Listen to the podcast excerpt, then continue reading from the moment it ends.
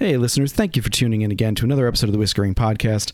This may be episode 100. We are right around that number, including bonus episodes that have come out. Thank you so much for listening for all this time. I cannot tell you how much it means to me. So, thank you. A couple of quick updates, and then we'll jump right into the episode. First off, we have now picked our two barrels of Jack Daniels Barrel Proof Rye. I was down in Nashville in June, picked two barrels that were completely different from each other, but both just knocked our socks off. So those are going to be going live sometime in the early fall. I will keep you up to date on that. Number two, we have multiple other barrel picks coming. The first one that's probably going to come out is going to be a barrel rye finished in Armagnac casks.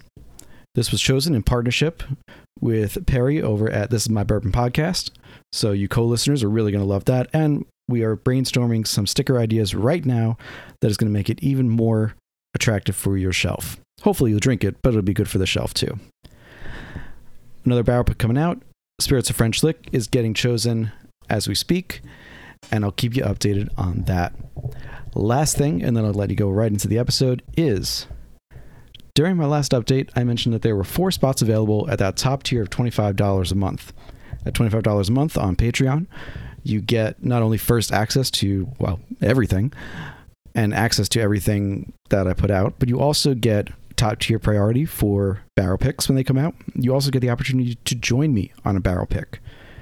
Already, we've had members of that tier down with me in Nashville for the Jack Daniels pick, helping out in the Spirits of French Lick pick, and also giving some input on the barrel pick. So every pick from now and going forward is going to have a Patreon member, at least one from that tier, on the pick with us.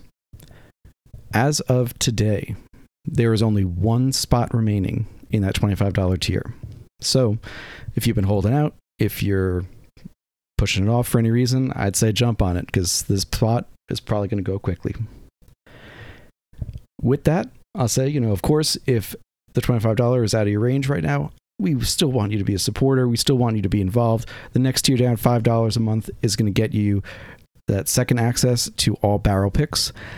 I can't speak for the $25 tier, but pretty sure there'll still be some barrels and bottles available for you at the $5 a month tier. That just really helps us grow, covers expenses, and keeps the podcast going with these awesome guests that we've got. All right, I have talked for almost three minutes. That is a ton of time. I am sorry for that, but with that, that's all the updates for this month. I'll keep you updated as they go along. Now, here's a new episode of the Whiskey Ring Podcast. Hey everyone, welcome to a new episode of the Whiskey Ring Podcast. Today we are going to the far north of Scotland, still on the mainland, but the far north of Scotland. And I am thrilled to welcome on Mark Westmoreland from Wolfburn Distillery. Mark, welcome. Hi, David. Thanks for the invite. Looking forward to it, sir. Absolutely. So, just to say it up front, uh, Wolfburn is distributed in the US by one of my sponsors, Impex Beverages, and that is how we got in touch. But as always, you know, this podcast, this will be no fluff, please. This will be just like any other podcast episode from me. Uh, we're going to get into the nitty gritty and really dig into this northernmost distillery. Um, do you still have that title, by the way? Has anyone superseded? Um, well, what we like to say now, Thurso is still the most northerly town on the British mainland, but Eight Doors Distillery has opened and they went on Spirit last year. So that's just outside John O'Groats. So, like, I, I, describe it as like when we took the baton from Old Pulteney. They used to be the most northerly, and when we came on Spirit in 2013, we took the baton from Old Pulteney, and we've just passed that baton on to Eight Doors as the most northerly. Now, it's it's a it's a nice sort of magnifier for a, a search on Google Maps where we are that you've got so many distilleries now, but that north unique spirit, hopefully, um, that we produce, they'll endeavour to produce as well. But we are Wolfburn. We don't concentrate on anybody else. We just focus on what we do. Fair enough. All right. So with that, let's get into it. Uh, let's go into the history of Wolfburn Distillery all the way back to 1821. Yeah, um, original distillery, uh, 1821, lasted probably 40 or 50 years. Uh, we do have some records of sort of voters' roll, which will give us who the stillman was or the warehouseman was. And we know in 1825, Wolfburn was the largest producer of whisky in the area of Caithness. It was producing about 125,000 litres. Um, our owners had an interest in the old closed distilleries of Caithness. Andrew, one of our owners, uh, grew up in Wick, so he had some uh, friends and people he knew that worked at Old Pulteney. And I think from that sort of early age, he started looking at like the old distilleries and that snowballed.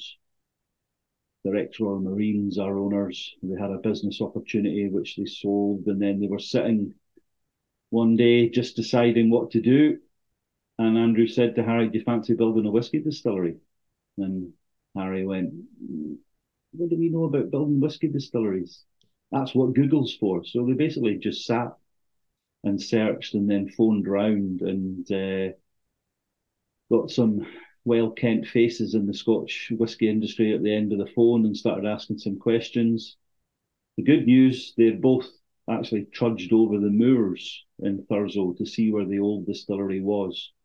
Unfortunately, there's nothing left, just the old sort of firm foundation stones. Caithness was world renowned and still is for its quality of stone from the quarries as well. So they knew where the old Wolfburn was. And luckily for them, the water source, the Wolf Burn, the Wolf Spring, still runs. And there was a new industrial estate getting built. And there was two plots of land available just at the back of the Wolf Burn. So they snapped them up and then they approached Forsyths of Rothes, the famous still makers. Um, Richard Forsyth had just taken over the company from his father. He wanted to put his own stamp on the company, I suppose, for the want of a better word. And in conjunction with Richard, Richard had a set of stills that he had always wanted to make a wash still and a spirit still. And our team, our first distiller came up from Glenfarclas, Shane Fraser. In conjunction, sitting down, Shane was given two tasks. Make a spirit of your own choosing, make a spirit that we can sell relatively young as well. Because we didn't do gin, we don't do vodka, we don't do rum. We're a whiskey distillery. The clue's in the title. We make whiskey. We're traditional whiskey makers.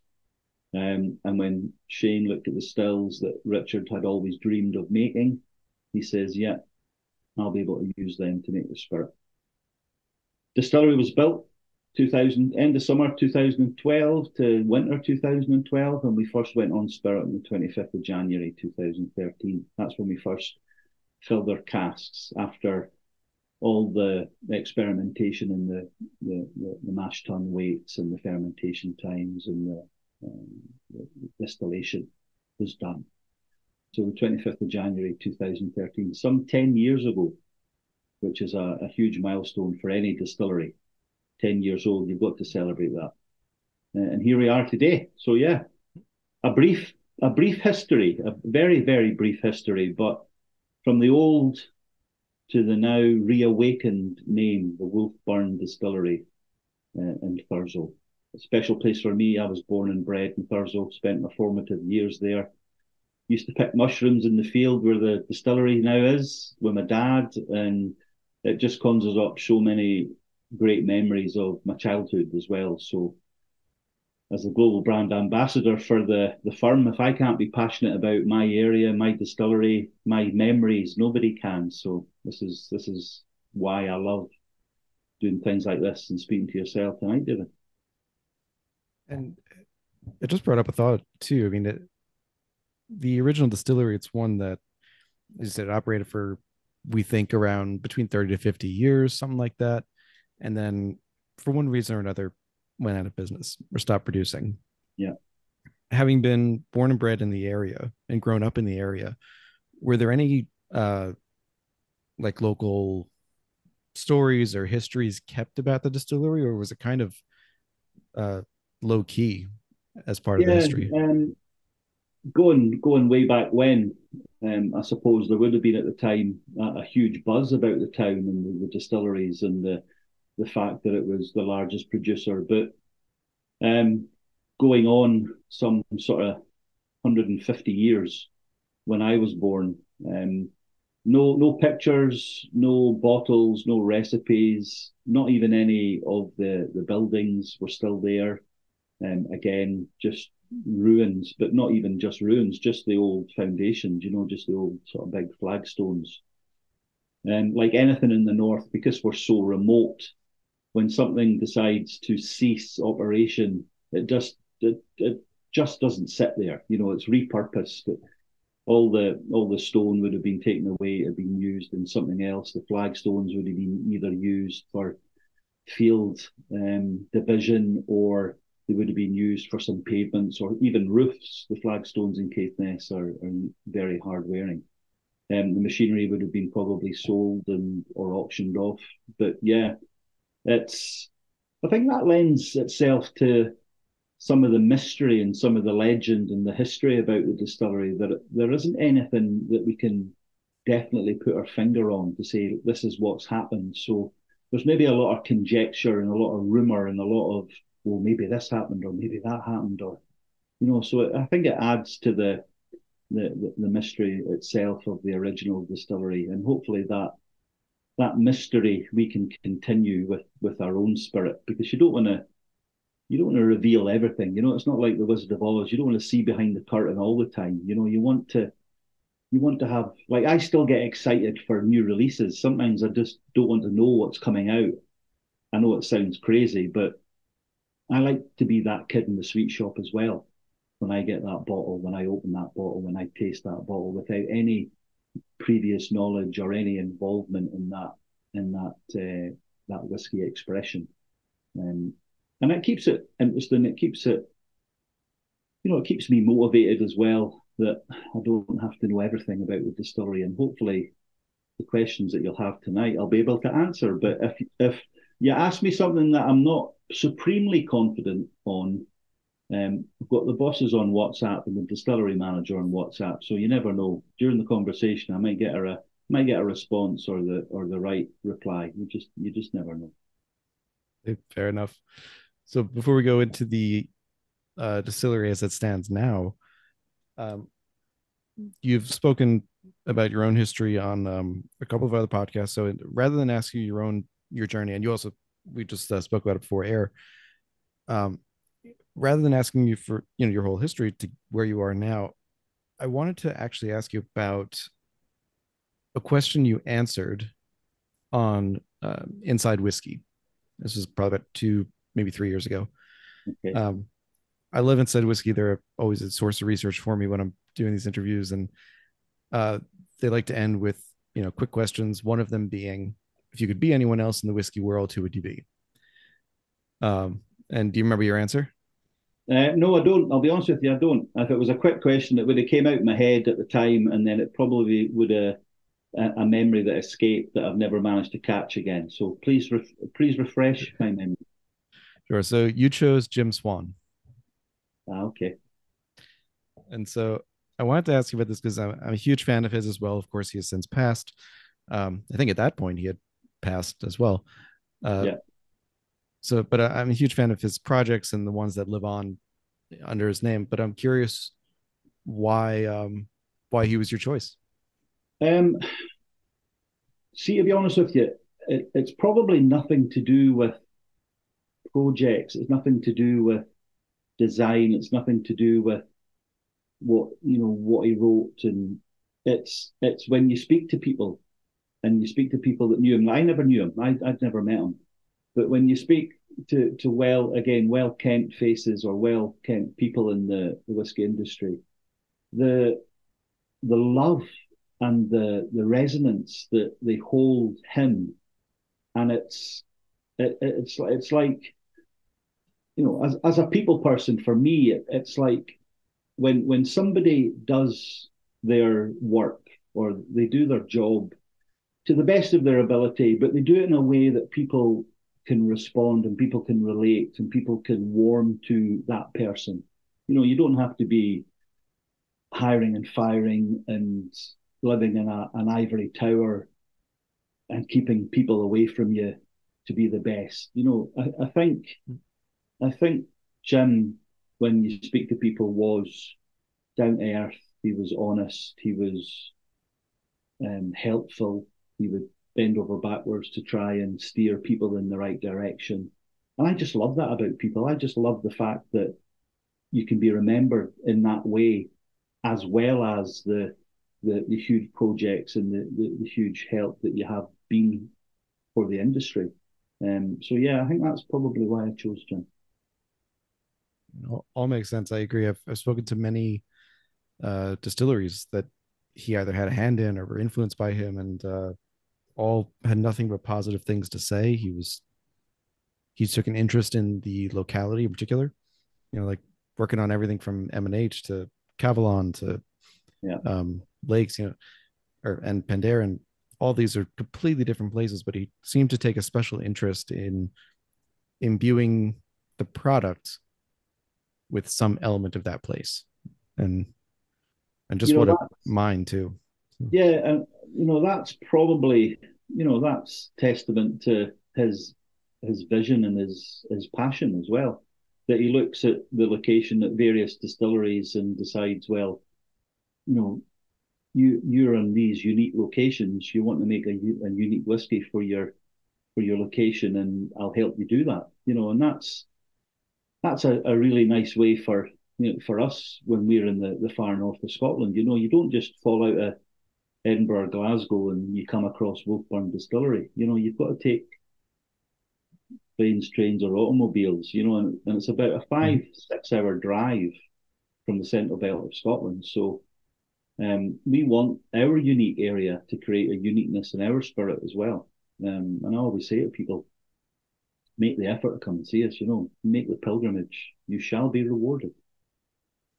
Yes, I've heard you like um you you personally may not have control over this necessarily, but I know you like um when you have distillery only releases because it is like that little reward at the end of the trip for people. It is. It's like the the gold at the end of the rainbow, I suppose, when you're when you're searching.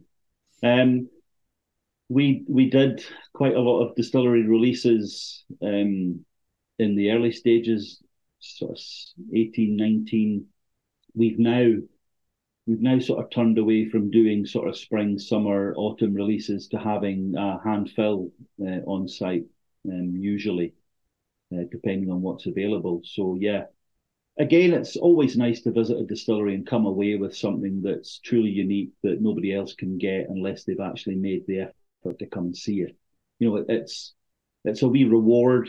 Um, it's a single cask, and it's something to to treasure, but it's something, in my opinion, to to drink and to savor and to share because we make whiskey in a bottle with a hole in the top for a reason. We want folk to drink it rather than just stick it on the shelf and look at it.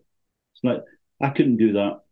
It'd be like the Alice in Wonderland bottle, you know, with a wee tag on it saying "Please drink me." Please drink responsibly. Yes, of course, but uh, coming away from a distillery with a distillery own bottle, um, something unique and create a memory. You know, crack it open, invite your friends round, save it for a wedding or something. But you know, this is the glue that will bind people together. And when you're drinking a whiskey, you'll you'll you'll remember the people you were with, the, the area you were at, the, the the thing you were celebrating, or if if you weren't celebrating anything, the dram that you were pouring as well. Um, so yeah, yeah, it's nice nice to do something to reward people that come and visit us. Fantastic. And uh, I do want to point out too, you've called uh, the distillery at some time the uh, one of the ugliest distilleries there. But yeah. it seems though you've got, you know, there there are plenty of distilleries in Scotland that don't have any visitor allowances. But it yeah. sounds like you've been able to, uh, and Wolfburn has been able to straddle that difference between being a production facility first and foremost, but also having some space for visitors to see what's going on and, and have that hands-on experience. Yeah, um, our bosses will always say, making whiskey is the priority. Nothing, nothing should come and and really um, take away that that intense effort that's that we make uh, on site to produce the whiskey. we don't have a fancy visitor centre. We don't have a coffee shop or a restaurant. Um, when you mentioned the most ugliest or one of the ugliest distilleries from the outside, before we had a sign and before we had a statue and before we had signs at the bottom of the road, because it's an industrial estate, people were they were they were driving around knowing there was a distillery somewhere, but they never used to be able to find us because it, from the outside it probably it's been described as a cowshed or a, a storage warehouse. And I, mm. you know, I always laugh and joke when I when I use the the reference at some of the the shows and festivals that I do. It's like people. I don't care what you look like. As soon as you open the door at Wolfburn, you're in. You're into the beating heart, you know, and that's where the magic happens doesn't care what you look like, but if you've got a good soul and you've got good purpose, then you're friends of ours. Yeah, love it. Love it. All right. So with that, let's get right into the distillery. Uh, so first off, let's go back to the fact that didn't produce any vodka or gin, no clear spirits. It waited until the whiskey was ready. Yeah. So uh, I've you know more and more distilleries are taking that route now. It's risky, of course, but it's being done. Um, the question then becomes, you know, how how did Wolfburn and its founders, you know, secure, let's say, enough capital that they were able to not only build and build how they wanted, but also hold off without any revenue for three years after laying down the first spirit? Yeah, uh, great question. Um, with regards to risk, you know, we've got a huge sign in the distillery when you come in sits above our old Caperdonich washbacks, and it says, Fortune favours the brave. So without risk, there isn't reward. Now, our owners were very successful businessmen. Uh, after they left the Royal Marines, they had various business interests, and they came to a point that they managed to sell one of their, their businesses, and they were looking at the next challenge. Um, four to five million in your back pocket to to build startup costs. And yes, three three years with no revenue coming in. So hence the reason why the two tasks were for our first distiller, Shane, um, build um, build the spirit of your own choosing, but let's have it relatively young so we can sell. So that's why we we aim for the, the quarter cask uh, maturations as well. Um, ex Islay quarter casks, smaller the cask, faster the maturation, more intense maturation. Ex Islay just giving it a wee edge as well, just a little bit of um, smokiness to it. Um, and that was our first release in 2016. So just, over three years since our first ever um, cask was filled on the 25th of January. And yet, um, going into the finances, way above my pay grade, unfortunately. But I'm speaking to the bosses. It was, as we say in Scotland, squeaky bum time. You know, it was fingers crossed and let's see what happens. Because yes, you're the whiskey industry is about repetition and process, but without without you know the, the the prior knowledge what the spirit's going to taste like it's just wait and see and that's you know that's the that's the risk, but that's also the huge joy when you're making whiskey, you know, because you don't know exactly what the spirit will taste like when you pop that bun and you decide to dip the copper dog and you take a, a, a dram out of it in the warehouse. And that's, yeah, that's the skill of the um, the distillers and the, the wants of the owners when things are going to be ready for bottling. And because we store everything on site, traditional dunnage warehouses, casks go in and they they barely move. You know, they don't we don't swap them about. No more than three casks high. Mm-hmm. Um, and we hand bottle we're, we're hand bottling all our whiskey on site. So it means that we have again that supreme control over the process. Nobody else can come in and do part of the business, or we have to like tanker our spirit somewhere else, or we have to rely on a bottling hall. We do everything ourselves because then we can keep the standards very, very high and we can keep our we can keep we can keep our head and our chest out because we're doing everything as proud as we can for the for the brand and for the whiskey. You know, I, I've probably described the whiskey as our children before, and we like to nurture and grow and protect, and then we like to send it out to the world for for everybody's amazement and joy. But uh, yeah, big big risk for the the owners. Um, ten years on, the risk is still there. You know the the, the risks now, rather than just a startup, you've got uh, risks of material. Um, you know, we were paying five hundred pound a ton. We're now paying over a thousand pound a ton. You know, um, oil for the boiler, just different costs. Our maltings, different costs. But yeah, it's it's a challenge, and we always say at Wolfburn, yes, fortune favours the brave, but we also we've also got a saying that if some if some problem is presented to us, adapt and overcome. You know, because we're a small company, we can turn very, very quickly. We're not like that big super tanker taking miles to stop. You know, we just put a hand on the tiller and twist it and we go off in a different direction. You know, that's that's the great thing about the company. There's only 18 people in the entire company.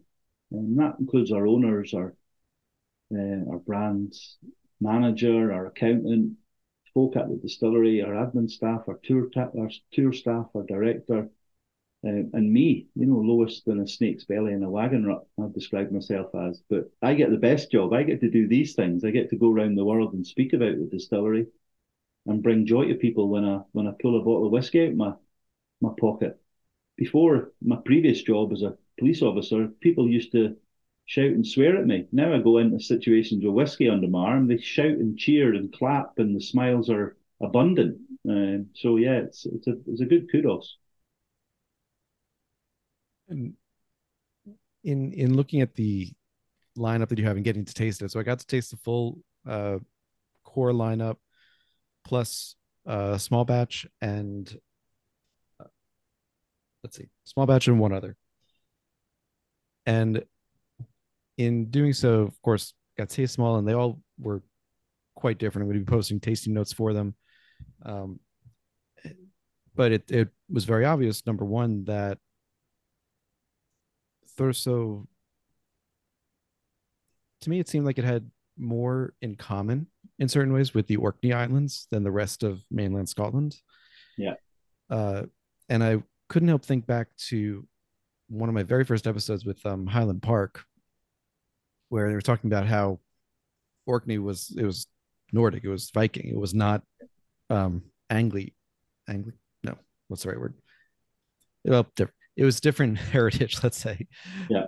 Um, than the rest of, of Scotland and and England, and with that, you know, Thurso was it's at the far north. It's formerly under Norse Orcadian rule, and yeah, it's this major stopping point um, for Scandinavia, the Northern Isles, and those going west. So, you know, so you incorporate Viking themes into your bottlings, into the mythology around the brand. Um, besides the besides what the consumer sees, like the names on yeah. the bottles and things like that, um, is there are there other aspects of that that that history that go into the kind of ethos and process of Wolfburn? Yeah, I would I would say that we're, we're we're guided. You know, we're guided by our history, our heritage, our our, our community, and you know, you mentioned Highland Park there, and as I said earlier on, we concentrate on what we do, how we do it. Like Thurso, Thor's Town, um, a, a great Viking settlement uh, way back when. We we'll dip into that and we'll we'll we'll take references like even even when I grew up, the the, the street names that were around about me, you know, Sven Road, Olaf, Sigard, Thorfinn, Thorkel, you know, it was all sort of based on uh, some of the great Viking stories and sagas. Wolfburn, you know, we've done one expression in our core expression called langskip, the long ship. And we wanted something that would relate to something that we felt was quite powerful and quite um, quite sturdy, as we say in Scotland. Um, so the langskip name for our 58% uh, ex bourbon cask whiskey seemed fitting and proper that we called it that. We we have we have done a, a Kylver series um, we got asked in 2016. So just when we had started production um, on our Northland and Aurora, that came out in 2016. They were our first two commercial releases. The local Caithness Viking festival organisers asked us if we could do a special bottling for the Caithness Viking Festival. Now, rather than just do a, a one off bottling, um, Wolfburn sat back and thought, this is an opportunity for us. We could we could actually put a statement of intent out. And what we did, there was a Kylver stone, and it's called the Kylverstone, found on the Kylver farm in Gotland in 1903 um, in Sweden. It flipped over, and you saw the the full rune alphabet, um, and then a magical symbol that was protecting the person buried under. So rather than do just one bottling, we decided to use this Viking alphabet as a series of bottlings to do. And we did the first one for the Caithness Viking Festival in 2016. We are now up to edition number 11. We've just released ISA, ISA, which means like hail or ice. Um, every rune has a different meaning as well. And we've got 13 expressions to go.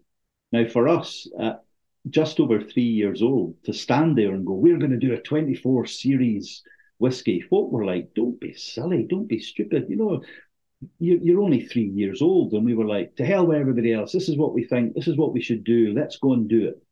And it's, and we, we, we've continued to do that to great success. So the Viking spirit, the, the warrior spirit, you know, when you talk about our owners and you talk about how we deal and you know the the distillery is probably run like a military operation. You know everybody knows their place everybody has their specialities. And um, some people are better at other things but that's what a team does. You know you bring your experience together for the for the benefit of the team. Um, and our history and our heritage and our knowledge of the past is useful to to focus on our future as well. So I don't know if I've answered that, David, but I've certainly given yeah. it a good try. I think I think you did, and it you know the the Kylver series is one of my uh, last questions on on my uh-huh. outlines, but okay. I'll I'll jump there just for a second. I, I wanted to note that you were about halfway there. You just got into edition eleven. Uh, without necessarily going into each one of them, what makes each of these rele- releases special or or different from your core range? We we try and we try and source the best casks of the of the year. Now sometimes we're lucky because we have an abundance of great casks. Um, and in the past, I think we have done two releases for calendar year, um, for over over a twelve month period. Um, but again, what we want, we've got our core expressions, which are the backbone of the brand. You know, like any business, you want that as your firm foundation. The Kylver for us has to be something just that wee bit special, a wee bit more unique. Um, and it's down, and it is basically down to us sourcing casks from the warehouse to, to create something that wee bit unusual that hasn't been done before, or doing something and supercharging it or you know injecting it with some more passion and and, and flavor. Um, so we've got to choose the best casks usually per year, and the Kylver series at the moment probably the last one sold out within the hour, and we, we sell direct from the distillery, and it happens. It happens like that nearly every release now. Um, our servers crashed a couple of releases ago. We had to get NASA service servers just about to cope with the demand because we let people know when things are being released and then everybody just bombards the site. We even had a we even had like a queuing system that you you basically be able to take a ticket and you were position 60 in the queue. And it gave you like well you'll have to wait 30 minutes then you've got 15 minutes when you get to the shop and then you'll be able to purchase. So that's all changed. Um, again, as a business, you have to evolve. You have to look at what works, what doesn't work. You have to listen to your consumer base as well.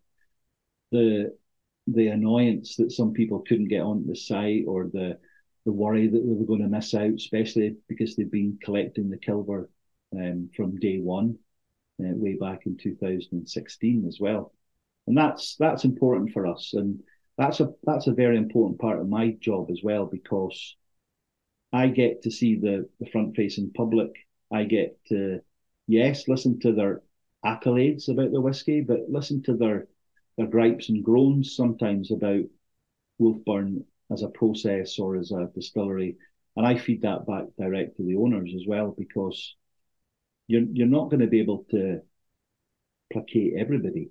But the great thing about what we're trying to do at Wolfburn is traditional whiskey makers, we want to cast our net very wide to capture the majority of the whiskey drinking public. So we're not going to be coming out with weird and wonderful, wacky expressions. We want we want people to come to the brand because we focus on our, our quality of our taste and flavour and our maturation and our our Wolfburn essence, our Wolfburn DNA, which is quite fruity, quite floral, quite light, and quite vibrant. And we want that DNA to go through everything that we produce. And as you mentioned, the the, the remoteness and the uniqueness of the, the North Highlands, we want we want that to be an accolade, and we want that to be a bonus, and we want that to drive people to the brand because of the uniqueness of the spirit of the characteristic as well.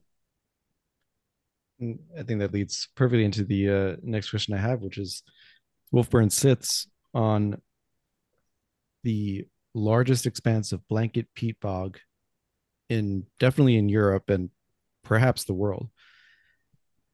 When you start talking about that locality and the elements of the place and the history, uh, I'm curious what what being on a directly on a peat bog means for you know the it means for the water sources the uh, the locality the regionality like what kind of flavors or or other elements does it impart being directly on that peat versus you know having peat nearby and bringing it in yeah um it's it is a unique environment um, you rightly say it's Europe's largest peat bog. We're trying to get World UNESCO Heritage status. We missed out on it this year, um, just over the last few months, but we can reapply, I think, um, as as a community. Um, and it's flat. The, the Caithness landscape is very bleak. It's you know the wind howls, the trees grow at a 45 degree angle because the, the wind just rattles across the countryside as well. And not only does it do that, but the the Pentland Firth, so the the the water between the north of Scotland and the Orkney Islands, you know, one of the most treacherous parts of um, the UK because of the, the, the two seas from either side, the east and the west, sort of meeting. That's why Orkney and that's why the north, uh, Thurso especially, was used as the Viking safe haven because they needed safe harbours because of the, the trials and tribulations going back to the the the, the peat bog, um, yeah, um, it's people will ask about the water, and people will ask because you know remember I said about the Caithness stone, the quarries and the, the stone quality um, round about Caithness is is is absolutely superb. So you've got great water, boggy water, and you've got great boggy water going through Great Stone, and you know it's travelling around the countryside. In that respect, um, a, a, funny story. One of the one of the Forsyths lads that came up to work on the distillery had asked one of our owners if you know what was the water test like, and uh, he was met by, "How do you mean? Ah, the test you do for making good whiskey? Ah, we've not done one. No, we've not done one yet." Um, don't know if we're going to do one. Just, but you're building a distillery, you're spending all this money, and you've not even tested your water yet.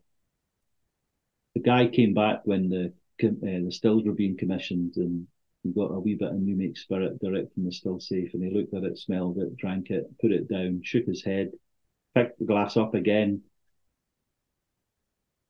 nosed it again, tasted it again, and and basically turned to the owner and said, "For somebody that's no tested the water, building a whiskey distillery, you've you've actually hit the jackpot. I build whiskey distilleries for a living, and this is one of the best new makes that I've tasted. So, you know, that's if you know if you're looking for proud moments and and and sort of standing tall and big, for for one of our owners, that was a a, a huge um, a huge compliment and a huge accolade, and probably a huge um,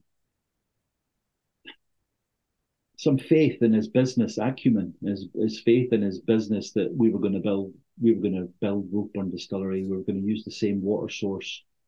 Um, I got asked in a tasting in New Zealand this year, um, what was the water source? Because, and I said, well, it's a natural spring that rises, falls down the moors. There's so many different layers of maybe peat and stone and and the guy says, Well, I'm a geologist and I get a really rich sort of mineral quality from the whiskey as well. And it is a very mineral rich um, water source. Even our, you know, even our filters, at a time we, we couldn't understand why our filters were um, really orangey and like cloggy is probably it's not the uh, the technical term, but it was like a it was like a really sort of orangey sludge coming through the, the, the, filters. And again, it's just the the, the, the quality and the, the the type of the water that we have that we're bringing we're bringing into the distillery.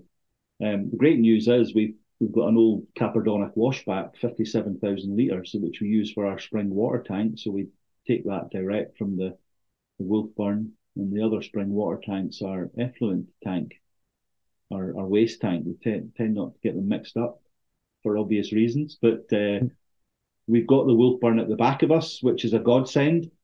But when the weather is like it is in Scotland at the moment, the sun is splitting the skies. A couple of years ago, the Wolfburn dried up really to a trickle, and we had to do our summer maintenance program that wee bit earlier because we didn't, you know, somebody says, "Oh, just turn the tap on." You know, that's not what we do. You know, we're traditional whiskey makers. You know, you have to deal with events that happen. And as I said earlier on, adapt and overcome. Okay, the rain isn't forecast. We're not going to get whiskey. The, the spring is, is trickling. Let's do our summer shutdown. Let's do our maintenance program earlier. And then when it does rain, we'll get back on the spirit. And that's exactly what we did. So again, adapt and overcome. With the with the water source being so, so one such a source of pride, but also uh, uniquely minerally and uh, with with so much character to it. Do you uh, filter it at all before, you know, adding it to the whiskey, either before? Yeah, or... it comes it comes in filtered. Yeah, we, we we filter it into the distillery. You know, heaven forbid there's going to be some some things in there that we don't want to see floating around in the mash tun or um, or in our distillation, or heaven forbid somebody finding a a creepy crawly in one of the bottles. But uh, hmm. yeah, um, again, we're we're probably um, we're at the mercy of um, sort of the, the food and beverage production laws and regulations and filtration and um, ticking boxes for Scottish water and doing everything that we have to do. But because we're we're filtering it, it doesn't mean that we're losing any of the the, the, the goodness. I would say I'm, I'm no scientist, but without a, a, great water source, yes, it's it's one of the parts of the process. Um, but yeah, let's do it in a way that that can be sustainable as well, and and that's you know that can be a that can be a worry sometimes because um, a lot of people look at distilleries and the first thing that they look at is their you know their environmental footprint as well. Their you know do they want to associate with a distillery that that tries to do the best for the environment, for the location, for the community, um, and we are certainly trying to do that with things that we do and things that we have to replace. We'll always look at is there a greener way? Is there a it's maybe not a cheap it's ne- it's never the cheaper way, I know that. Um, but again, for for business continuity and sustainability, um, it's a very, very, it's a very hard decision sometimes which way we decide to go. But we're always looking at um, that reason, you know, that that eco, that environmental footprint as well. Let, let's let's be aware of it and let's try and do things in a way that we're not going to just take take take you know there's there has to be some give back so just digging a, a just clarifying a little bit on on that. So definitely understand the filtration for as you put it creepy crawlies for sure. Don't want that in my bottle um and things like that. But uh when it comes time to do things like like proofing down or you um reverse osmosising it or basically it comes down to are you completely neutralizing the water or is it still retaining some of that character at the very end um again probably right above my pay grade um what we what we want is we want and like what I've been told we want to use the water for not just production but you know for for cooling for you know sure. we, we, use you know we, we recycle the you know the um the, the hot aspect of it as well. So we're reducing our our, our bills, our our our sort of boiler uh, costs as well. Um, yeah, it's yeah, it's probably a question that I can't. You know, if if I if I told you a cup out the Wolfburn water and then a cup out of the water we use at the distillery, what is the difference? I, I probably, you know, I, I, couldn't put my finger on it. Um, taste wise, um, I've tasted water from the Wolfburn, I've tasted water from the distillery, and for me, there isn't any difference in taste and flavour as well. Um, you know, and that's, I suppose, that's maybe testament to to why our, our, our whiskey has that that character and uniqueness. Then, because we're, you know, if you find something that's unique and you find something that's different, you don't want to strip it bare. You don't want to to ruin that. Yes, you'll have to filter it and do what you have to do for the laws and regulations, but you want you want to retain the um, the, the, the basic the basic block because that's what's going to start the, the production. So yeah, good question though, David. Good question. I like that. You're poking the beast. I like that. Hey, I I gotta know. What can I say? Wolfburn Distillery captures the spirit of Scotland's far north. As the northernmost distillery on the Scottish mainland, Wolfburn ties together long fermentation, slow distillation, and seaside maturation for unique and superb character. Originally founded in 1821, this exceptional distillery was restored in 2012 to its original greatness, resurrecting a 200 year old distillery on the largest blanket peat bog in all of Europe. Whether you're drinking Northland, Wolfburn's first expression, aged in American oak quarter casks, Aurora, a beautiful sherried whiskey laid down in a combination of bourbon and Oloroso sherry casks, Morvern, their lightly peated variety, or Langskip, their cask strength release. There's a Wolfburn for everyone. Arriving to the States later this year is their first permanent age stated release, the 10 year old. You can also find small batch releases and limited edition bottlings at specialty retailers across the U.S. Reach out to our friends at Impex Beverages for more information on where to find your favorite expression. Wolfburn Distillery. Fortune favors the brave.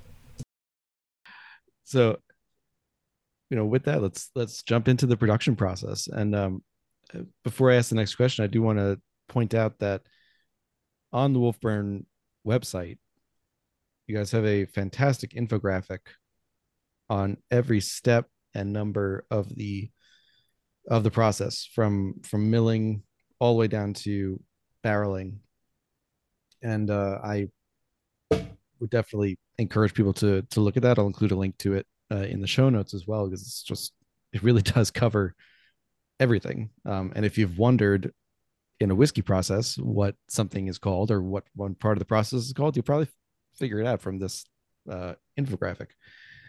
Uh, now so with that said i'm going to skip over a couple of pieces just because that information is there.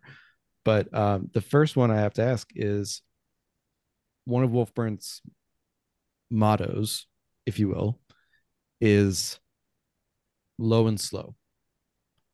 So slow, slow fermentation and distillation, quality over speed. So on a practical level, what does that mean for the process? Yeah. Um,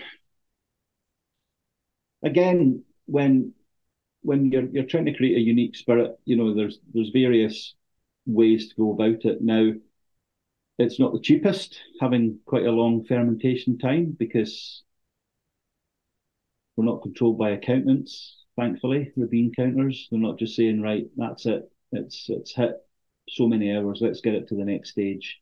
Let's keep the production moving.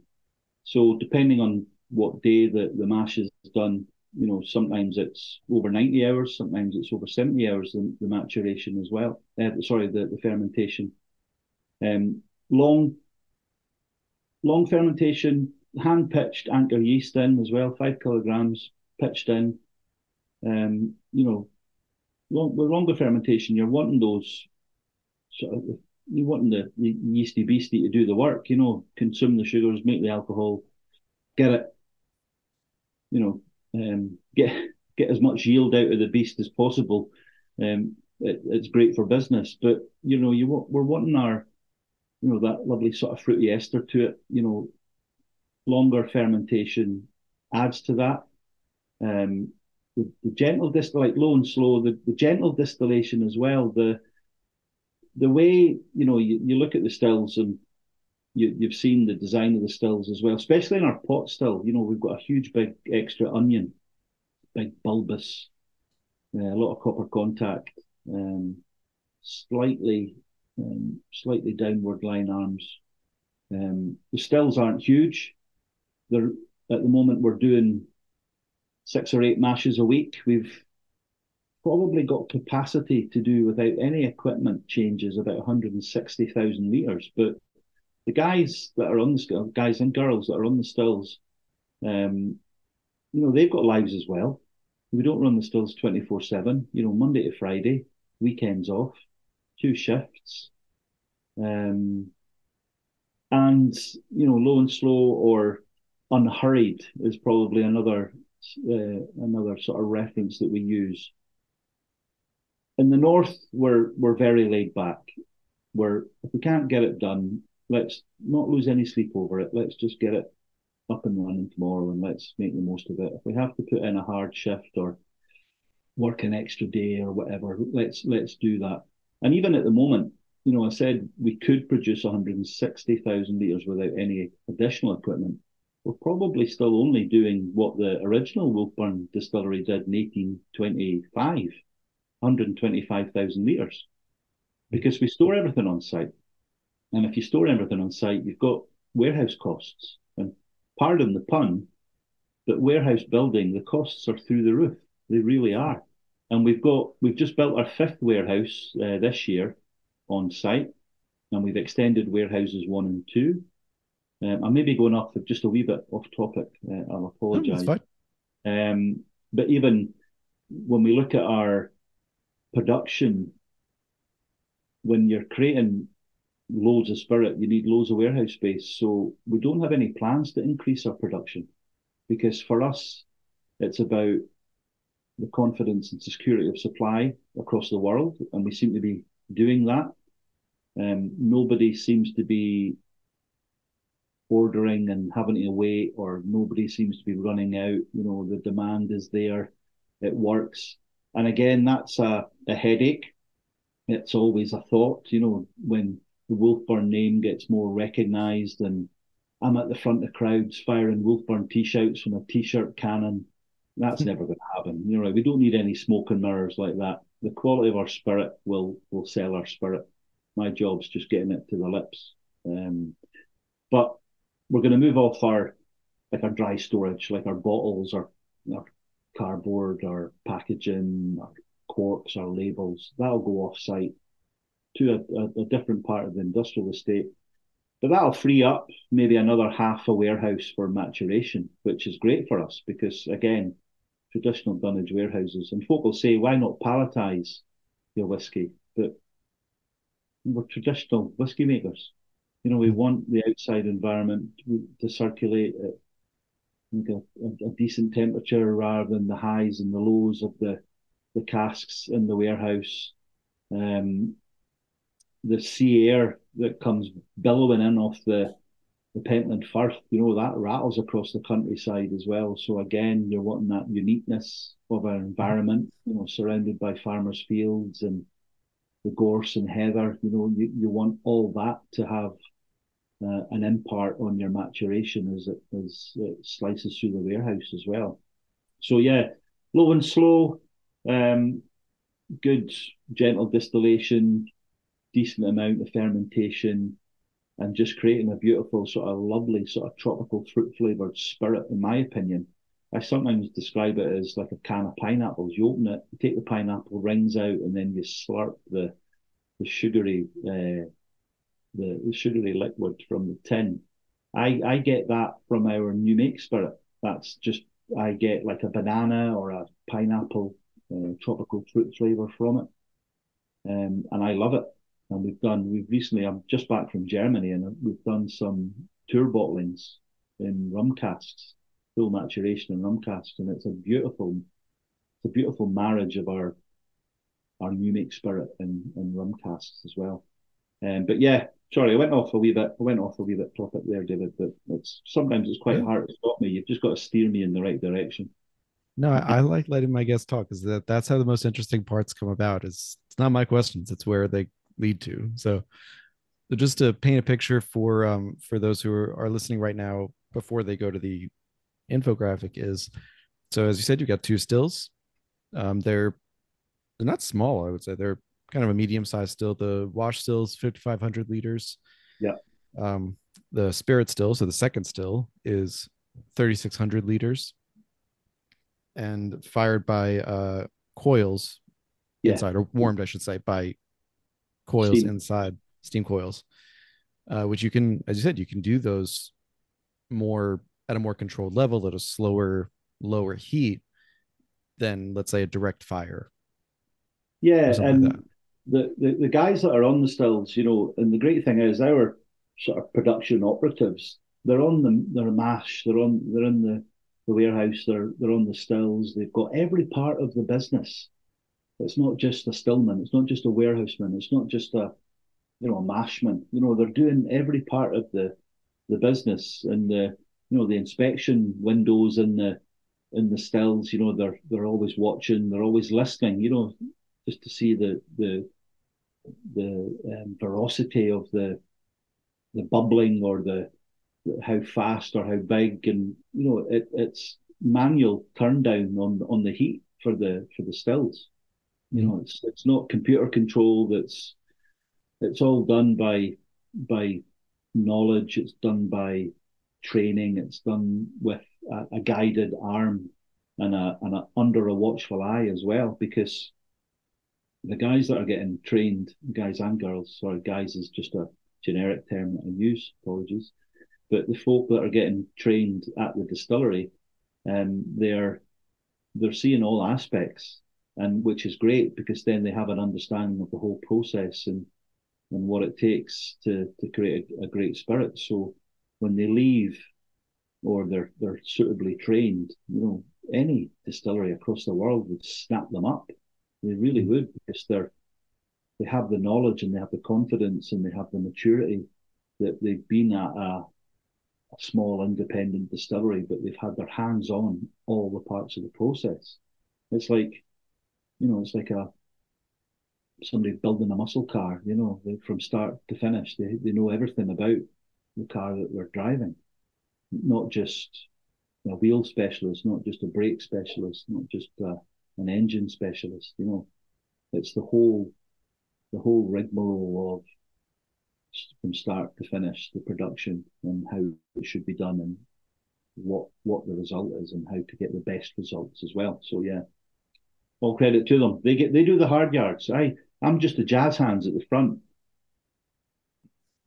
Well, as I was uh, tasting through these, I have a weird obsession with knowing about the barley and uh, I don't know why. It's just one of those things that I latch onto.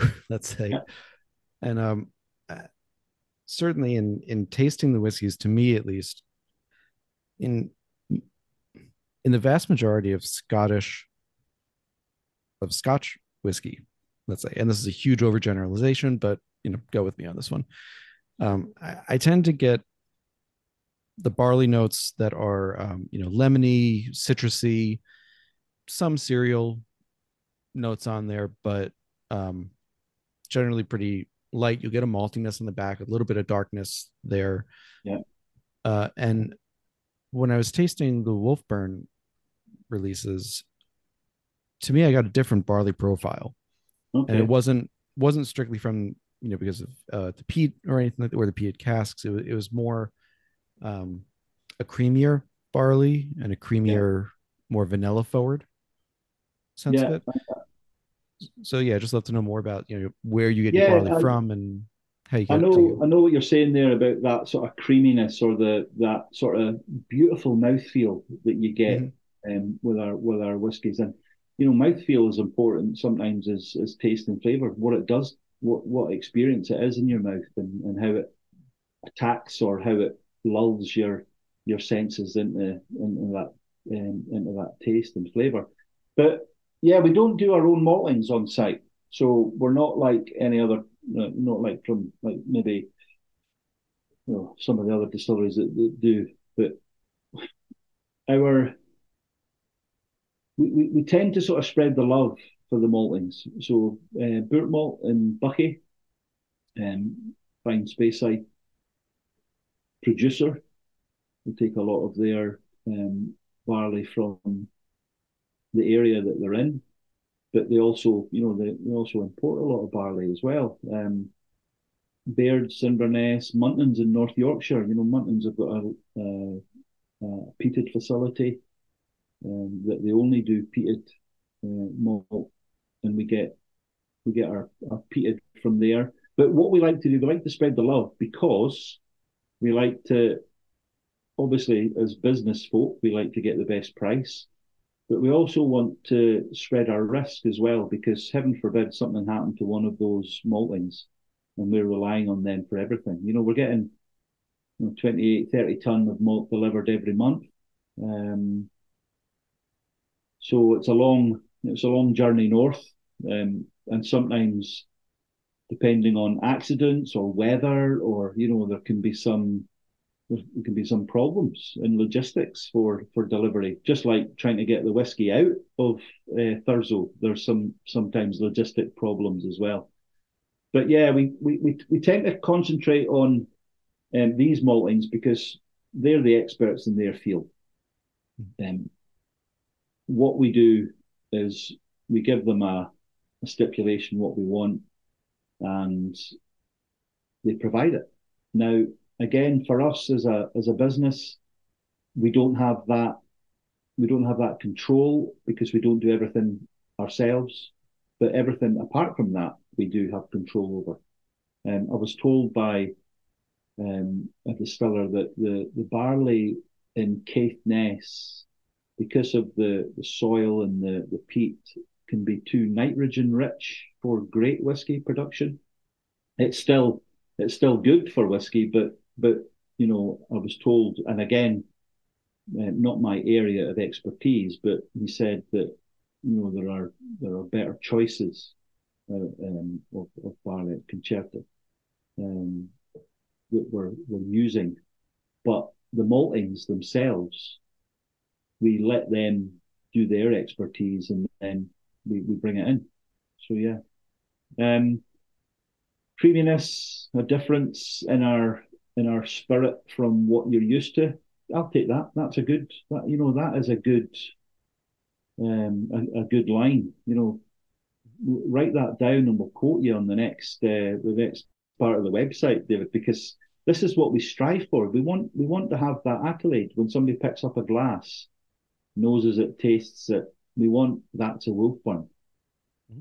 coming out of their lips as well, because it's a unique flavour and taste of spirit. It's similar. It's it's what they expect, but it's just got that edge. It's just got that that um, that proclamation, shall we say, of we are Wolfburn. You know, and that's what that's what we strive for. I and I, have heard you uh, you said in a couple of podcasts, and I, I liked, and in a couple of interviews, I liked that line that that's the accolade, that's Yeah. the goal is Yeah. even 10, 15 years from now, for people to be able to sip it and say, Yeah. that's Wolfburn.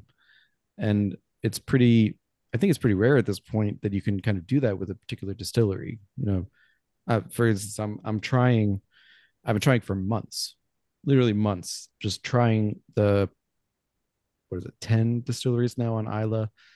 Okay. Um, just going through them and trying to differentiate them by flavor, Yeah. Yeah. at least to a point where I can kind of guess what I'm tasting based on, Yeah. uh, you know, if it's an undisclosed independent bottling, let's say, I can figure out what I'm tasting. And some I get, like a Bowmore, I get more ashy. Um, Laphroaig, I just don't like. So I, uh, it's just it's just too much for me. Um, and more smoke in the nose. So I'm trying to get to that point with that, but I as I was tasting it, I did write down in my notes as I was tasting the Wolfburn, I should say, I wrote down in my notes that there was a clear differentiator, and for me, it was the barley in particular, and the malted barley flavor that came out as a differentiator. It held up through the peat, whether it was the peat cask for the Northland and uh, the Aurora, Yeah. or for the Morven and it was where it's where the peat is where the sorry where the malt is peated itself. It still held up through those, Yeah. um, which is important. Um, Well, it's very we're- easy we're- to get lost. Yeah, and you're right. You know, it's it, we we discussed that earlier on about identity.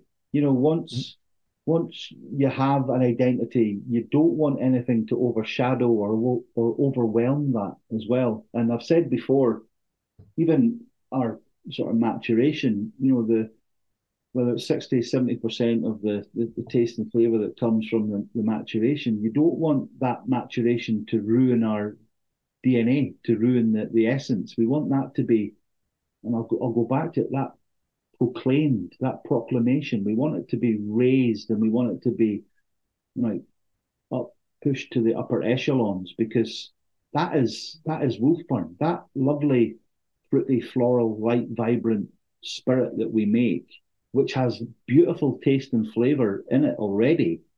We don't want the maturation to to quell or to quench. We want it to be pushed to the to the upper echelons. We want it to be proclaimed as well. Um, and it's a skill. It's a skill that the guys have been doing for years. That the production, it's about the repetition. It's about making sure that everyone's done the same. It's about, you know, I laugh and joke with them sometimes to say, "Oh, you did that the same last week when I saw you. You did that the same. Can you not do anything different?" I, I do have that that sort of jovial mischief about me, but I know that it's important. It's it's uniquely important that once you get the process, you have to do everything the same to get the same beautiful new make spirit, because that is the that's the the star of the show. That's the building block that we want. Just like the you know we said about the water.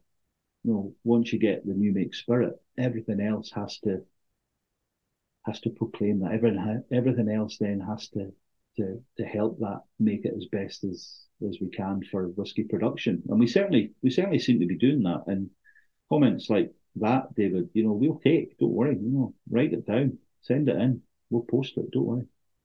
I'll hold you to that. I've been dying to get on a whiskey website being quoted, so be happy to have you guys my first quote. On. So before we get to uh, my, because I am going to definitely ask you about the the wood management. Okay. I am going to ask you about the wood management profile, but before we get there, I uh, want to ask about this. I think it was hinted at in another interview, and um, that is this question of has the character and profile of the spirit changed from that first spirit in uh, 2013 to today? Okay. Um, personally, I don't think so. Personally, I, there hasn't been any change uh, that I'm aware of. We have changed master distillers. Um, our original distiller left 2019. He's in your neck of the woods. He's up at Ten Mile Distillery up at uh, Upper State New York. Oh, yeah. Was Waziak, Waziak, or Waziak. Um, What was that? Yeah. yeah, it's about an hour and 40 minutes north of New York. So Shane's there. He's, uh, I think they've just released their own ten year old uh, not ten year old their own whiskey as well. So good luck to him. He's always wanted to work and live in the United States, so it's great. But then Ian Kerr, who came up and was working with Shane for the first three years, just the two of them at the distillery. Ian has stepped up to the plate. He's our distillery manager, has been since 2019. You don't get Ian doing anything like this. You don't get him doing shows or festivals or talks or interviews. He's one of the most humblest man men I've met. He just he just says, "Look, leave me alone. Just let me make the whiskey. Let me let me manage the distillery. That's what you pay me for. That's that's my job. If if somebody needs a signature or whatever, I'll think about it. But at the end of the day, just let me get on with why I'm here. Now, for me, that uh, for me that's sometimes quite difficult because people always want to see, always want to have a chat with the master distiller, distillery manager, get a photo opportunity, and do everything like that. But Ian, bless him, is just like, get everybody away, just leave me alone, let me get my job done.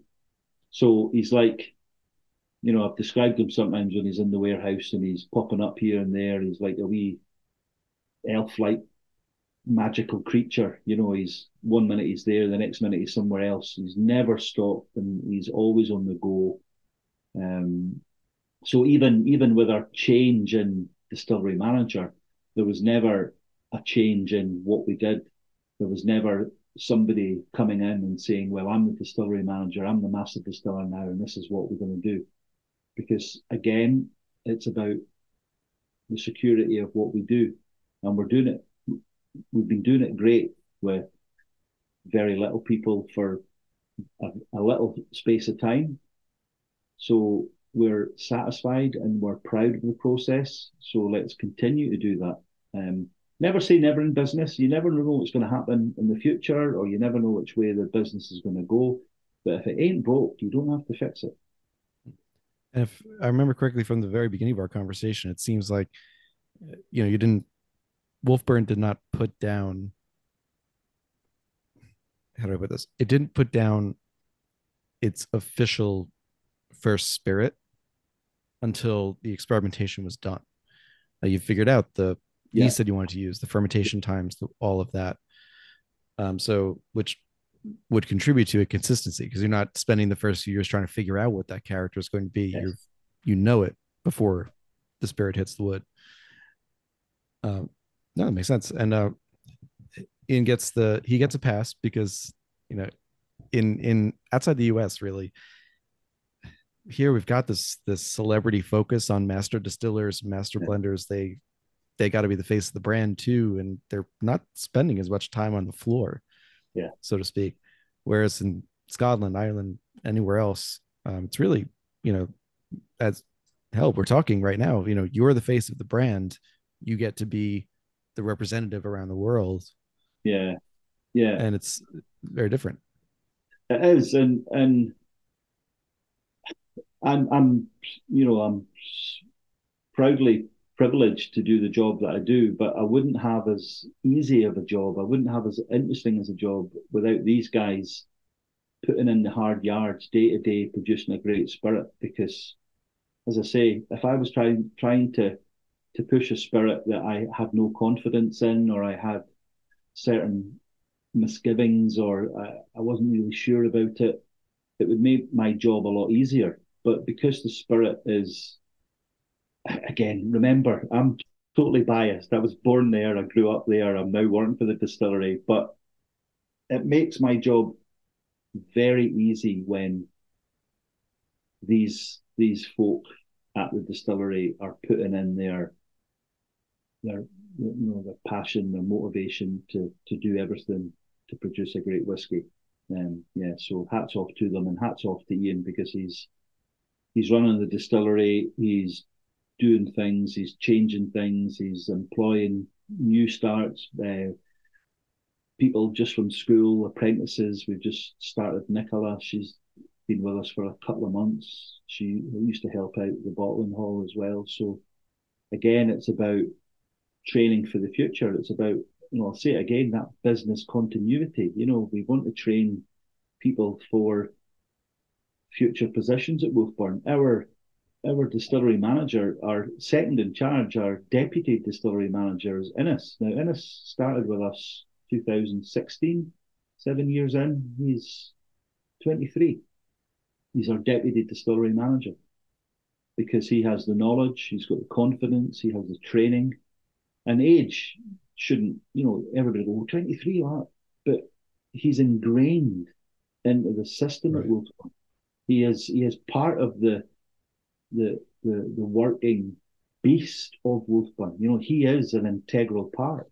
And this is what you want to do with a business. You want to train people and you want to motivate them and you want to guide them and mentor them in a way that they feel valued and respected as as employees. But when, I use the word employees, you know, it's it's always nice for us to refer to the Wolfburn family because we know everybody. Everybody knows each other, and that in itself creates a a, a great working environment because we're all pulling for the same the same um, we're all pulling for the same um, goal.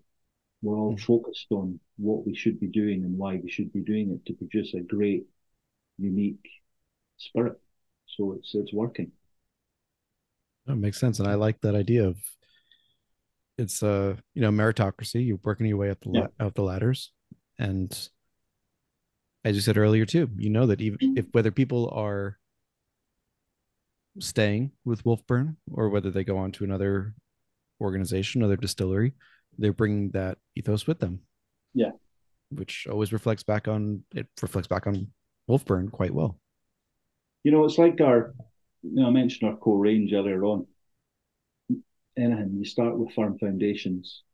Any any job that you do, you get the good grounding, the good training. You know, it gives you a steady a steady platform to then go the extra mile and to to train up. And you know, this is exactly what we're doing at, at, at the distillery with everybody involved as well.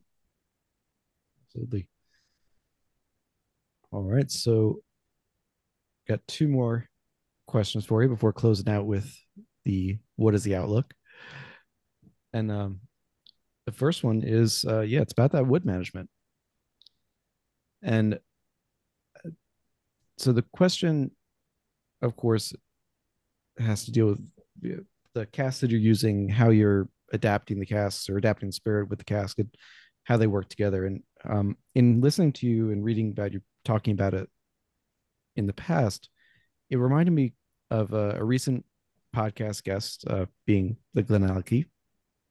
Okay. And how, you know, Billy Walker came in, he's focusing much more on the maturation side. He knows he's got good spirit. Yeah. But focus on getting the best wood, the best casks, and showcasing the whiskey using those casks in a certain way. Yeah and as again as i was listening to you and, and reading um, your interviews it sounded the same kind of idea where you're trying to get wood that will add to or enhance the flavor yes. of the wolfburn core spirit without overtaking it yes or exactly. hiding it yeah um so yeah so I, I think let's just go into what how did that particular decision kind of come about or, or how, how does yeah. that work in practice for you guys? Yeah. Um, again, I, I use the analogy of if you want if you want something that everybody wants, you go to maybe if like say for furniture, IKEA. No disrespect. Mm-hmm. Um, you buy it, you build it, it's functional, you're happy with it. But if you want something unique, you go to a craftsman, you go to a carpenter, you, you get the the wood, you get the the space. They build something through their years of knowledge to bespoke artisanal design. And this is what we are trying to do with our wood management program. It's like scoring a goal for your your team. You want your teammates to put you on their shoulders and drive you around or walk you around the, the pitch to the applause. So we want that Wolfburn DNA to be, you know, the goal scorer and we want the wood management program to be our team to proclaim the spirit, as I said earlier on. How do we do that? We've got a great cooperage in Speyside. It's based in Keith. Um, Ailsa Cooperage. Um, previous director who's still involved, Ricky Proctor, a well well known character in the the cooperage business.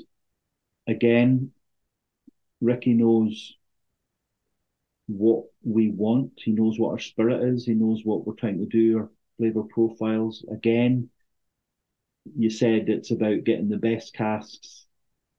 There's no point producing a great spirit if you're going to put in a in a, in a rubbish cask whether you lose it because it's not made properly or it's not tightened or but it's easy to say, oh, we want the best casks and we want the um, we want to produce the great spirit.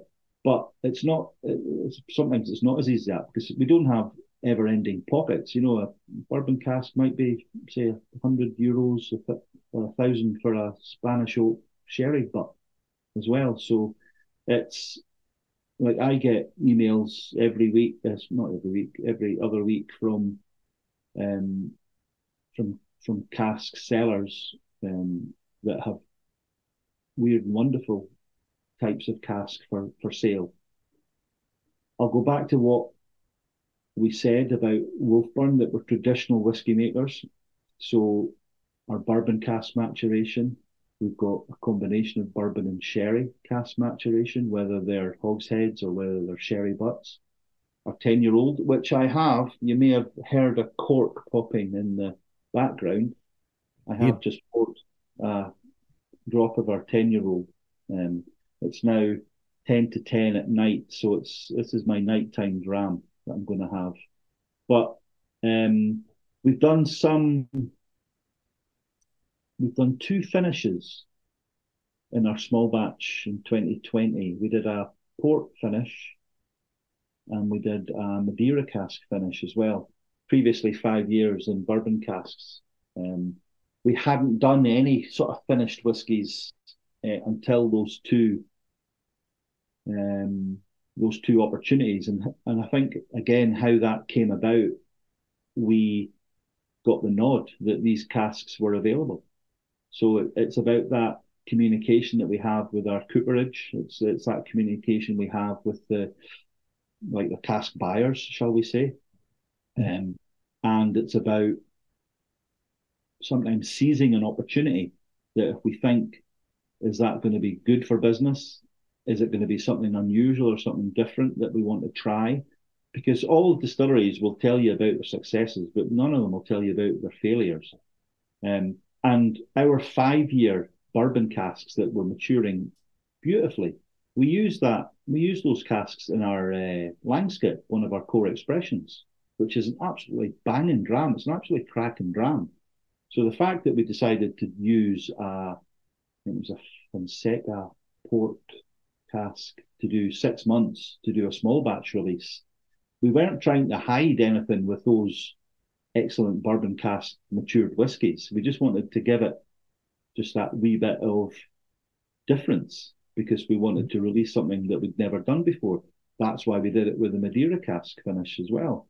So it's not as if we released these finishes because we had to we had to fix the five years matured bourbon casks. You know, we don't we don't have to do that because we've got supreme confidence in what we do. What we want is we want to be able to bring people to the brand, keep them on brand, and then give them and tease them and tantalize them with something that wee bit unusual from time to time. But again, not wild and wacky like um, herring barrels or Tabasco casks or and no disrespect, no disrespect, but as traditional whiskey makers, we want to cast our net wide. So we want there's a core range, the the non-peated spirit in a lightly peated cask. We've got the Aurora, which is our sherry aged, which is a combination 50-50 sherry and bourbon. The Morven that you mentioned, lightly peated spirit, which we only do for maybe two or three months a year, and it's only 10 ppm. So again, when we talk about our wood management program not overwhelming our spirit, the the ppm, the phenolic compound, we don't want that smokiness to overwhelm our spirit as well. Mm. We don't want that that smokiness to to deter from that beautiful fruity floral flavour. So the, the smokiness has just given it an edge. And, you know, you've maybe heard me describe it as like a veil of smoke, and the, the flavour can actually come through as the veil flutters back and forward. You know, like the tide coming back and forward. We don't want it to be like a wall of smoke or a peat mm. monster that you can't penetrate, you can't get round. We just want it to sit on the back palate. We just want that playful puff off now and again, and that fruity, floral, light, vibrant flavour to still be there. Um, the Langskip, yeah, the, the bourbon cask only maturation at 58% um, jumps up. But yeah, um, we've had rum casks, we've got some beautiful port pipes um, in our distillery. Um, we've got some casks probably that I'm not allowed to tell you about, which is mm-hmm. great because again, it keeps folk on the hook and they keep trying to sure. get the information out of me. Um, all shapes, all sizes, but traditional dunnage. So five warehouses on site. We might have to ask the neighbours if they've got some land to spare in the future, but um, let's let's just see where we go. It's not just about looking at next year or the year after. You know, you have to plan five, ten years from now where we are. Farmers' sure. fields on the other side of the Wolfburn. You know, um, would there be an opportunity for us to expand into uh, in, into them? You just never know. Um, and these these questions and, and these important decisions for our longevity are uh, in our owners' hands, in our and, and and they're always you know they're hands on guys. They're at the distillery. They're hands on. They know that um, the the workings. They know the. Oh, it's it's amazing listening to when you when you speak to our owners just about how you know they don't just sit back and, and look at the distillery. You know they're there. They're it's it's it's heartwarming. It really is because it's part of them, and this is a business that they've always said before. Yes, business is bang, sell, go, do something else. This is now their business. This is now their their plan for like generational plan for business. Again, like any great distillery, you know, passing through families since time immemorial. Um, and this is why we love people coming at the brand at the moment because kick back 15, 20 years from now, you're you're you're at the very start of Wolfburn, you know, and there's not very many great distilleries that you say you were there at the very inception. So we're going on an adventure. I always say that. So come along for the ride. Come with us. Absolutely. Uh, uh, the last question I have with the with the wood management is, and I do agree with you that veil is a great descriptor. Yeah. For the smoke, I actually had to go back and and check whether there was peat when I tried the uh, the Northland because yeah. it, it's very mild. Like if you're sensitive to peat, of course you're gonna notice it right away. But it was just that very end smokiness, um, barely vegetal, just enough. Yeah, just through the maturation because it's a it's a non-peated spirit matured in a right. water, and again, exactly, yeah. It's again, it's just that little nuance, just that little sort of burnt match smokiness mm-hmm. to it, but it it just gives it. Folk just stop and go, wait a minute, and it, we like that. You know, a mm-hmm. whiskey mm-hmm. is great. I love a whiskey that you nose it and you get you're thinking of A, but when you taste it, you get B, and you just have to. Your brain just stops and gives itself a shake and says, "Oh, I wasn't expecting that." And that mm-hmm. that's when you have to focus what's in front of you. You have to concentrate because it's giving you, you know, it's giving you a, a wee low baller. It's giving you like the sidewinder, and you weren't expecting it. So, um, I I love that in a whiskey. I really do. Absolutely. And have you found? uh So the the last question on the wood management is have you found that a particular ex bourbon cask works best with the Wolfburn Spirit? Um, no, I'll be honest with you. No, we, we, we don't stick with one. Um, we, we, we tend to take a lot of the, the well known uh, bourbon casks in. And um, again, I think that's a, quite a sensible business solution to maybe putting all your eggs in one basket, and then all of a sudden something happens, and then you've got to change the, the entire profile of your your spirit, your your your whiskey, if it's a an expression. Um, but the, the the good thing is because our cooperage is in Speyside, it's part of the Speyside cooperage umbrella, although they all work in their own independent um, sort of uh, fields. Um, but the, the the sort of buying power that the the big cooperage has and the access to some great casks again it, we we just have we just have to have to have the notification from from the guys there and they're usually good because they usually know what what we what we've discussed in the past what we're looking for and they're always looking to to bag the the best and the the newest or the um I, I don't want to say cheapest either because it's not it's not it's not just about buying the cheapest because you know you you've got to invest you know our some of our casks you know we haven't emptied yet you know some of our casks we have we've just you know you know you talk about filling again you know we, a lot of distilleries sell casks to uh, people for their gardens and this that we we very rarely have an opportunity to sell casks because we're still using them. You know, we're still young. We're you know, whenever there's a cask for sale, it's like it's it's like a a rampage down to the distillery because somebody wants them, somebody wants them quick because they're like gold dust. Um, so yeah, sorry, I don't know if I, if you asked the question there, I've just gone off on one of my usual rant and tangents. No, no, you're you're fine. The the reason I asked is because uh, really, unless you're looking for a specific cask to use, a specific yeah. bourbon cask, let's say. Yeah, I mean, chances are it's going to be Jim, Jack, Makers, or maybe Heaven Hill. It's. You know, it's really going to be one of those four most likely. Uh, and and there's as you know, there's nothing wrong with that. It that's it's consistent. It's yeah, you know, and especially if you're using it more than once. It, yeah, you know, we just just on that we had we had a, uh, a good opportunity way back in 2014 to get, I think it was about 100 small Woodford Reserve bourbon casks, hmm. experimental, mm. only 100 litres in size. So we used them for our small batches 128, which was a peated spirit. We did another next again year, the 270, which was a non peated spirit in, in around about 30, 35 of these casks. And then the 375 came out in 2019. That was a non-peated with some sherry casks. And again, having an opportunity to like put our hands on and bag these small Woodford Reserve casks, it was a it was a great opportunity for us to do something different and special. It's I should have said in addition to Jack, um, the general Brown-Forman portfolio yeah. has a lot of casks out there in the market. So um, Woodford in their early times, yeah. Forester.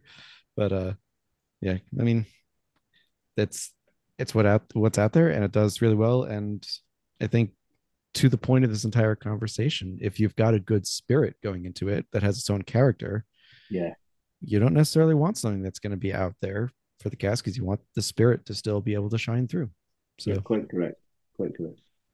So with that, uh, you know, we'll close out just by mentioning, as you said, you just released last month the new 10 year old. Yeah. Um, that's just out. Uh, the cask strength, as well as that a new release or uh, an expanded uh, release? Our new cask release was released to the public today. Oh, okay. Uh, yeah. So um, this is a, a new 2023 cask release uh, that we've done. Um, 56.9, I think it is. I've not even had a taste of it yet. I've not even had a bottle of it yet. Um, it, it's uh, it will it will come to my lips very soon. But again, with a 10 year old and the cask strength, it keeps people on the hook. You know, for us, it keeps people interested because our our 10 year old uh, is full sherry maturation. Oh, we're also sherry casks. Um, I'm lucky enough, I've got a sherry cask from 2014 and 2018 in the warehouse as well. Um, so the, the, the 2013 casks that are coming out for our 10 year old are sublime. They are it's an absolute pleasure. 46%, and it's going to be part of the core range as well. So it's adding to the portfolio of the business, which is great for us because already um, it's selling across the world really, really well. And then we'll be looking at, yeah, we'll be looking at redoing orders very, very soon for it because it's it, it's that you create that excitement with a young independent distillery putting out non-age statement whiskies, and then bang, you've got a ten year old. It's a milestone. You know, it's like c- celebrating. I was at you know on the twenty fifth of January this year. You know, ten years. You know, we're mm-hmm. standing in the distillery looking at each other, going ten years. This is ten years old. You know, like just like like eyes wide and your your mouth, your smiles like up to your ears, you know, beaming because you're super proud of that achievement. And and everybody, everybody that was there was feeling exactly the same thing, because it is an achievement, it is a huge milestone, it is something to be celebrated. Um, so yeah, cask release today. What's next? I'll keep that under the hat. I think keep you keep you even more on the hook. Just bait that even more. Fair enough. I will have to uh, search out for that 10 year old. talk to the guys at Impex, see what we can work out. But because I, I, definitely want to, want to want to keep up with what you guys are putting out. It's yeah. great stuff. And I really do like it. So with that, yeah, Mark, thank you so much for taking the time uh, to chat about Wolfburn, about the ethos of the distillery, everything about it, the wood management. Um, there's more to find out. We'll definitely have some tasting notes out that'll include more details on each of the releases uh, that I've gotten to try already, and hopefully a couple that I'll get to try in the future. And what else am I forgetting? I feel like I'm forgetting something. Um, oh, in case you didn't catch that, by the way, their anniversary is Burns Night. So, yeah. yes, don't forget that. Easy way to remember it. Here it is. And with that, uh, you know, all the usual stuff. You'll hear it in the end roll too, but will there be there will be links to social media to where to find these whiskeys with the new uh, distribution. There's going to be more of it around the country, around the U.S., which I'm very excited for. So if you're looking for it, ask your local retailer, reach out to uh, Impex Beverages at impex.com, impexbev.com, excuse me. Uh, go to wolfburn.com, look at the distillery, look at the infographics, the videos of the distillery being built, which was, we didn't even touch on that, but that's a great video to your show. time lapse. Uh, yeah, it's it's wonderful. You don't get to see that, but um, yeah. With that, Mark, hold on with me for a sec after we finish recording. It's been another episode of the Whiskey Ring Podcast. Thanks to you everyone for listening. I'll see you next week. Cheers. Hey, folks, thanks for listening to another episode of the Whiskey Ring Podcast. If you like what you hear, please go ahead and click that subscribe, follow, or like button leave a rating review on your podcast app of choice, and let me know what you want to hear. You can reach out to me through the podcast apps or email me at david at whiskeymyweddingring.com with any suggestions or ideas for new show guests. You can also support the podcast at patreon.com slash whiskey in my wedding ring. That's whiskey with an E, for as little as a dollar a month. $5 a month gets you access to bonus content, including our soon to resume Under the Influencer series, and $25 a month means you join the Barrel Share Club. Each month, Barrel Share Club members get to try products sent to me for review, bottles from my own collection, and sometimes bottles that I just pick up because they're fun or interesting. Right now, only five spots remain in the Barrel Share Club, so grab your place today. Finally, please follow on Instagram. You can follow me at Whiskey My Wedding Ring or at Whiskey Ring Podcast. You can follow me on Twitter at Whiskey Ring. You can follow on Facebook at Whiskey My Wedding Ring or join the Facebook group, the Whiskey Ringers group. And I hope to see you there. Cheers, thank you for the support, and see you next time.